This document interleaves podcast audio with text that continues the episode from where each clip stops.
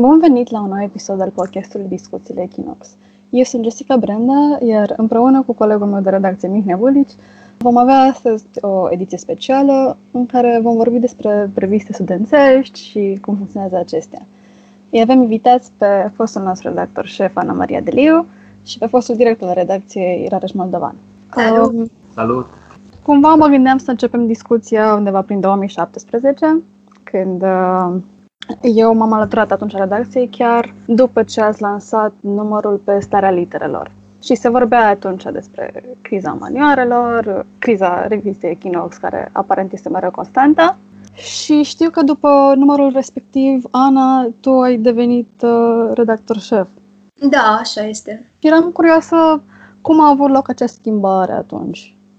Cred că a fost puțin mai grea decât uh, schimbarea care a avut loc acum foarte recent, pentru că la vremea respectivă nu aveam suport uh, instituțional care să preia uh, studenții ca să-și formeze mâna de scris și, practic, toată greutatea asta pica pe seama Equinox, care e o revistă culturală și care nu face neapărat um, pregătire de scriere academică, dar studenții veneau la noi și cumva era un lucru foarte bun și um, un atu principal al revistei Equinox, faptul că le formam mâna, pentru că altfel ajungi în anul al treilea să trebuiască să scrii o licență și nu-mi imaginez cum, cum o scrii fără să fi exersat uh, asta înainte, scrisul în general. Și cumva, din punctul ăsta de vedere, a fost greu, pentru că am preluat foarte mulți oameni noi, care nu au rămas neapărat alături de noi între timp, dar um, pe care i-am format și ăsta a fost uh, unul dintre punctele forte ale Equinoxului, dar și o limită, ca să zic așa, în continuitate. Da, practic, revistă studențească, probabil ăsta e și principalul scop, să ajutăm cât mai mulți studenți să intre în zona asta. Bine. Da, bine, dacă dacă e să zic, cel mai mare merit al meu este că v-am adus pe voi la Equinox. Mi-amintesc că m-am întâlnit cu Mihnea, cu Maria, erau studenți în anul 2, predam uh, uh, poetici uh, corporale și bineînțeles că i-am ochit și am atras către Equinox și cred că ăsta e secretul, să ai câțiva oameni care sunt uh, nucleul ăsta de bază și după aceea să formezi alți oameni, pentru că altfel se pierde, se pierde avântul, ca să zic așa, cu fiecare etapă. Îmi amintesc că aveam valuri și valuri de studenți care veneau și era nebunie totală, ne împărțeam câte zeci de studenți la fiecare redactor pentru coordonare, dintre care nu rămâneau foarte mulți.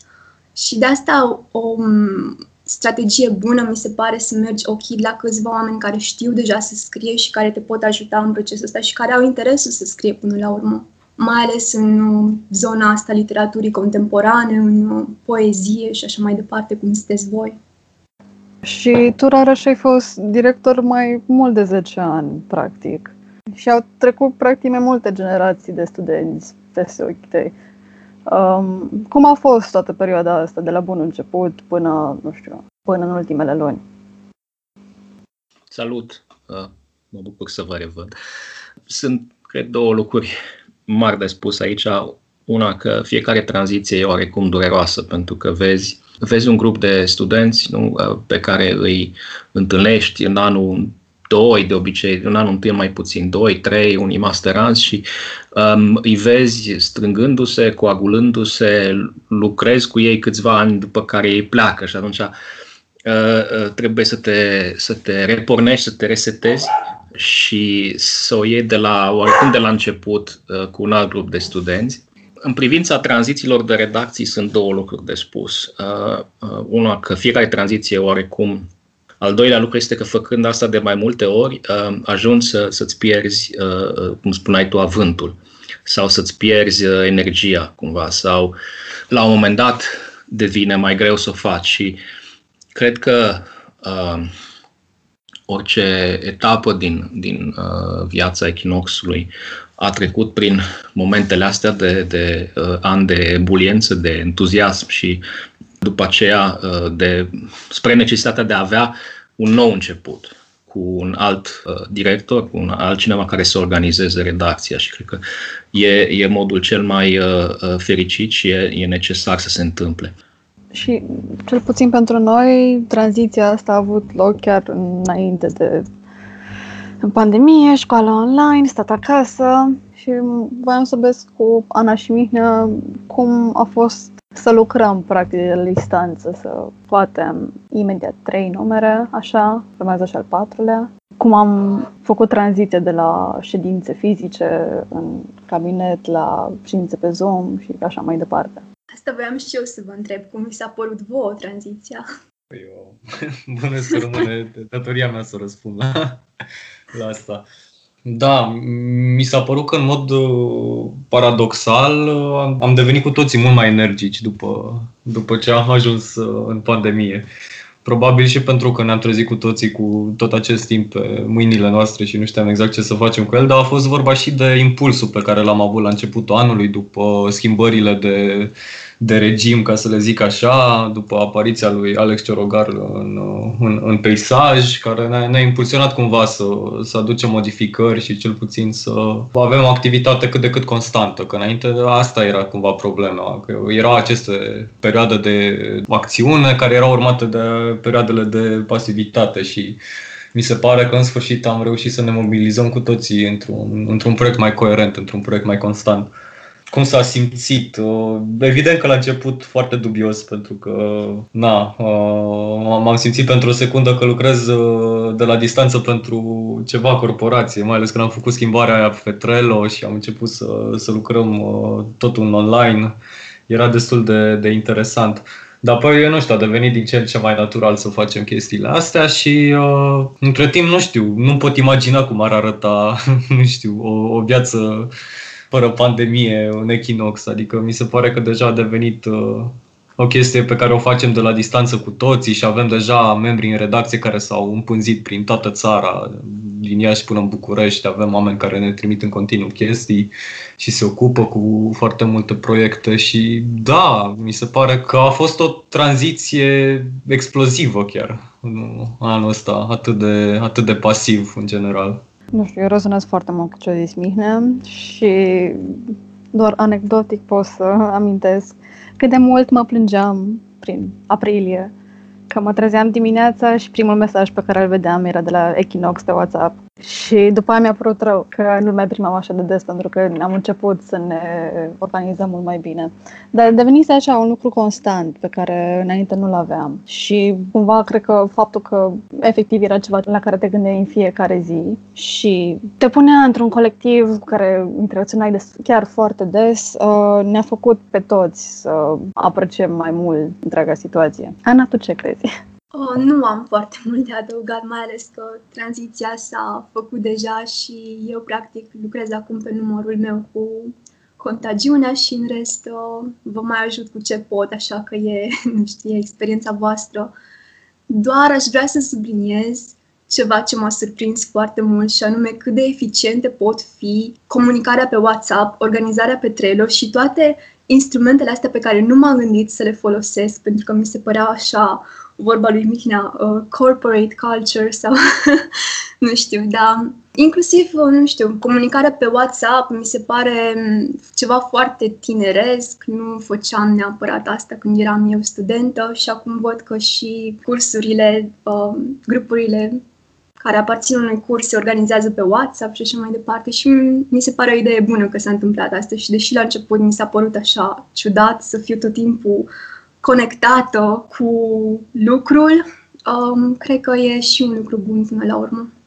Da, și dacă tu te-ai menționat cursurile, um, Rareș, tu ai, ai devenit decan în acest an minunat pentru orice fel de formă de organizare. Și și tu, Ana, ai predat în contextul acesta.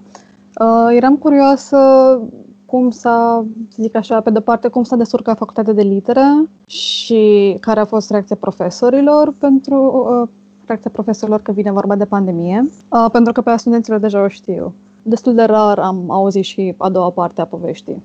Sigur, asta e o poveste foarte lungă uh, și dacă vă mai amintiți, uh, momentul care pare acum o eternitate din martie anul trecut, da, după 10 martie, când s-a, s-a declarat prima stare de urgență și am fost trimiși cu toții în online.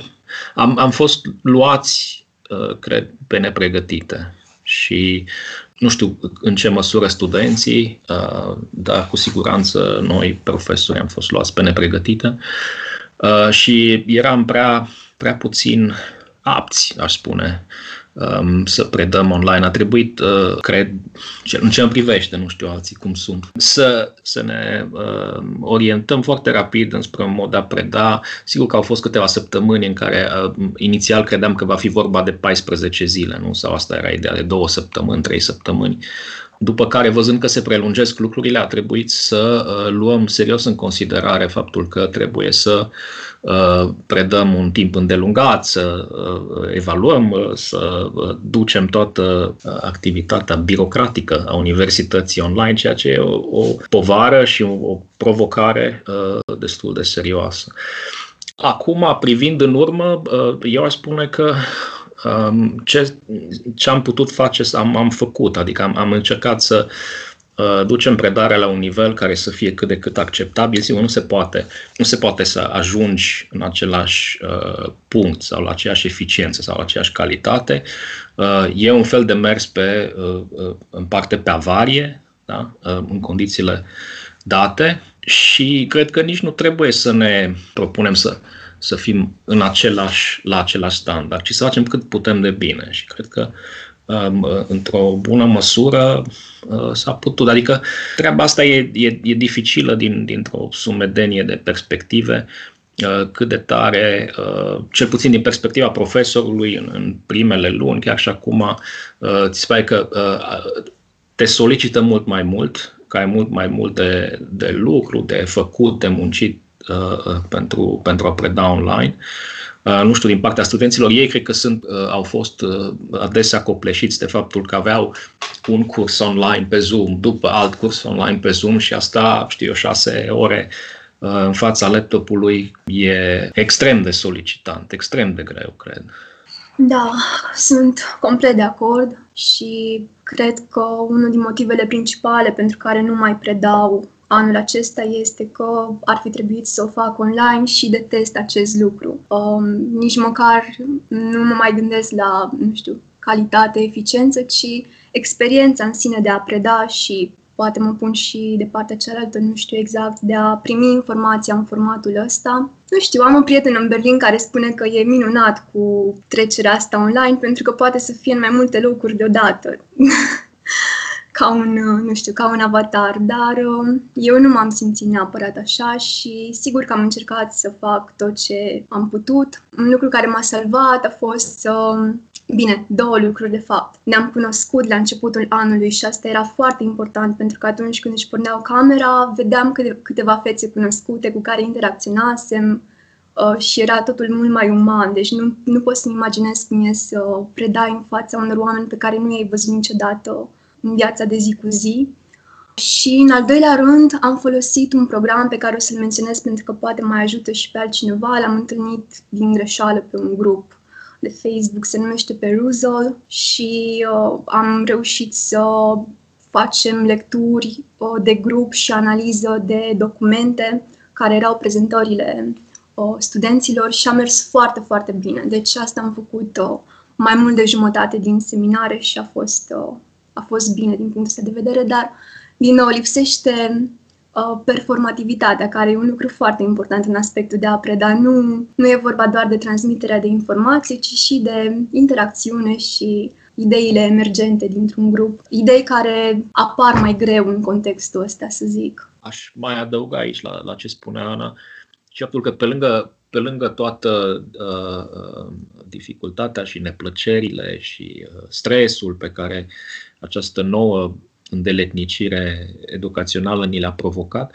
uh, sunt și avantaje evidente uh, și pe care le putem duce mai departe în, în, în ce am descoperit. Da? Poți avea invitați la curs din toate, de oriunde, Um, poți folosi tot felul de, de softuri, da? Uh, Ana vorbea, prin care uh, să schimbi puțin maniera în care studenții gestionează texte, informații și așa mai departe, în care ei uh, sunt conectați la un grup de, de studiu și așa mai departe. Deci sunt avantaje uh, uh, de netăgăduit, da? clare și în acest lucru și cred că asta e una dintre lecțiile bune pe care le putem lua, uh, că nu ne vom întoarce niciodată într-un sens uh, total la predarea fizică, ci că sper lucrurile bune vor rămâne, uh, lucrurile bune ale predării online vor rămâne în continuare partea a vieții din facultate. Super de acord. Chiar asta cu faptul că poți să iei parte la tot felul de întâlniri în jurul lumii, lucru care înainte era mult mai limitat, da, îl văd ca un avantaj, dar în același timp se simte lipsa aceea a spațiului, a inhabitării acelui spațiu, să zicem. Mă gândeam să revenim la revistă și să pornesc o discuție puțin mai uh, abstractă, să zic așa. Equinox e o revistă făcută de studenți pentru studenți, revistă universitară a Babeș și vreau să vă întreb pe toți, practic, cum vedeți factorul acesta studențesc, cum ne folosim noi platforma și cui o oferim. Mai ales în contextul în care, ca revistă, părem că am încercat mereu să navigăm între ceva ce putem să numim high și low culture, cumva navigând zona asta academică foarte, foarte atent. Și, practic, ce privilegiu avem în sensul ăsta, dacă se poate vorbi despre un privilegiu. Am, întrebării tale aș adăuga uh, un uh, odicil, dacă vrei eu. Uh, un mic comentariu, și anume că, ă, da, Equinox a fost o revistă de studenți și în bună măsură pentru studenți, dar unul dintre lucrurile care s-au întâmplat a fost că ea a reușit mereu să transcendă, ă, să, să treacă dincolo doar de, de sfera doar uh, studențească. Da? Că ea a fost de la bun început, de acum 50 de ani și până acum, sper, luată în seamă nu numai de către studenți, ci luată în seamă în ansamblu mai larg al culturii, între celelalte forme de manifestare culturală, Uh, și uh, și-a câștigat decenii bune un oarecare nume, un oarecare prestigiu. Întrebarea Jessica se leagă foarte mult și de o întrebare pe care o coceam eu în minte până acum, uh, legată de o chestie mai generală decât ce a întrebat Jessica, legată mai degrabă de rolul întregului mediu studențesc în peisajul cultural din România, pentru că m-am uitat, nu știu, de exemplu, în ultimul deceniu, când uh, nu prea s-au întâmplat foarte multe chestii din punctul ăsta de vedere. Uh, în timp ce, nu știu, în uh, alte vremuri m-am referit la nu știu, generația 80 sau perioada anilor 2000, părea că mediul studențesc reprezintă o zonă destul de efervescentă din punct de vedere cultural. În timp ce în ultimii ani pare că a devenit mult mai, uh, mult mai pasivă uh, această, această categorie socială, ca să spun așa. Uh, până acum, când mi se pare, și asta de fapt m-a entuziasmat foarte tare la proiectul Equinox, că în sfârșit pare că se formează această grupare de studenți care discută, care critică, care polemizează uh, și că studenți care vin nu doar din, uh, din sfera UBB-ului, vin și din, uh, din alte centre uh, universitare mare din țară sau chiar din afara spațiului academic, ceea ce este foarte, foarte mișto. Tineri care au început să activeze, care ne trimit cronici, care ne trimit literatură, mostre de artă, o, opinii de ale lor, ceea ce e foarte, foarte tare.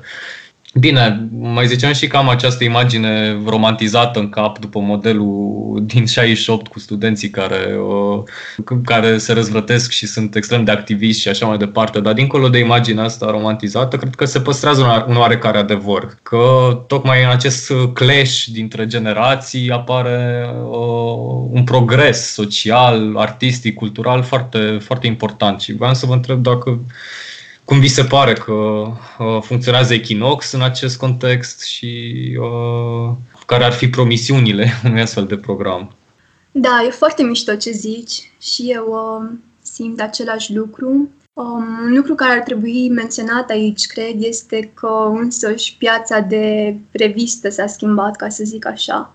Adică dacă acum 10-20 de ani lumea cumpăra masiv reviste și citea și era practic printre principalele moduri de a-ți lua informația, de a-ți crea un orizont cultural și așa mai departe, acum revista mi se pare că a prins mai mult un rol de artefact. Adică dacă te uiți, cam toate revistele mari au uh, informație gratuită pe site, articole gratuite și ai posibilitatea de a cumpăra revista, care e un produs așa foarte frumos, care arată foarte bine și pe care poți să o pui în bibliotecă. Deci cumva însuși, însuși rolul uh, unei reviste culturale s-a schimbat, modul în care ne raportăm la ea, dar tu ai mai menționat aici ceva care e foarte, foarte mișto și anume revista în calitate de comunitate, în calitate de hub. Ori aici mi se par lucrurile foarte, foarte interesante pentru că, bineînțeles, nu e întotdeauna vorba doar despre produs, ci e vorba și despre procesul prin care ajungi la, uh, nu știu, o grupare care poate să se numească echinoxistă sau să se mai numească echinoxistă. Și cum văd lucrurile acum, dacă mențineți ritmul ăsta de activitate și entuziasm, da, de ce nu? Cred că putem să vorbim de o mișcare care chiar să coaguleze foarte mulți studenți. Pentru că atunci când se întâmplă lucruri, studenții vin înspre tine, da, e, vor să, să fie parte din ceea ce se întâmplă. Este posibil să aibă și un rol de un rol emancipator. Asta rămâne de văzut în ce măsură. Că Jessica tot amintea revista noastră despre starea literelor din 2017 care de fapt era un răspuns la un alt număr din 2013 despre Occupy UBB. Deci, uh, întotdeauna am încercat să avem și un rol uh, social și un rol de coagulare colectiv și cred că voi aveți o șansă chiar și mai mare. Da, voi aveți o, o șansă dublă, într-adevăr, uh, cum spunea uh, Ana mai înainte. Una, aveți o șansă de a, uh, de a strânge uh, persoane și energii dintre studenți, da? De, nu, nu doar de la, din Cluj, de, de peste tot, din țară și din străinătate și aveți în același timp concomitent șansa să fiți prezenți în cultura, în cultură dincolo de mediul studențesc. Da? Instantaneu. E o mare o șansă uh, pentru, pentru o revistă să poată face acest lucru cred că e, cum să spun, potențialul pentru viitor de a, de a exploata ambele, uh, ambele resurse în, în sensul acesta. Trebuie să vă întrebați voi dacă voi vreți să fiți uh, ambele lucruri sau un preponderent, uh, un, uh, un grup, un hub, cum spunea Mihnea, pentru studenți sau vreți să fiți o revistă de cultură care performează în, în același câmp cu altele care nu sunt studențești. Uh, Asta e fluiditatea definiției grupării pe care o, o stabiliți și o gestionați voi în, în, în ceea ce urmează. Dar da, mi se pare și, și sunt uh, de aceeași părere cu voi că gruparea s-a animat, că revista e în continuare tot mai activă și tot mai prezentă și tot mai interesantă în sensul ăsta. Deci. Uh, vă mulțumim foarte mult că ați vorbit cu noi, Ana și Rareș. Mulțumim, noi mulțumim și ne mai auzim. Pandemie plăcută în continuare. Salut! Salut!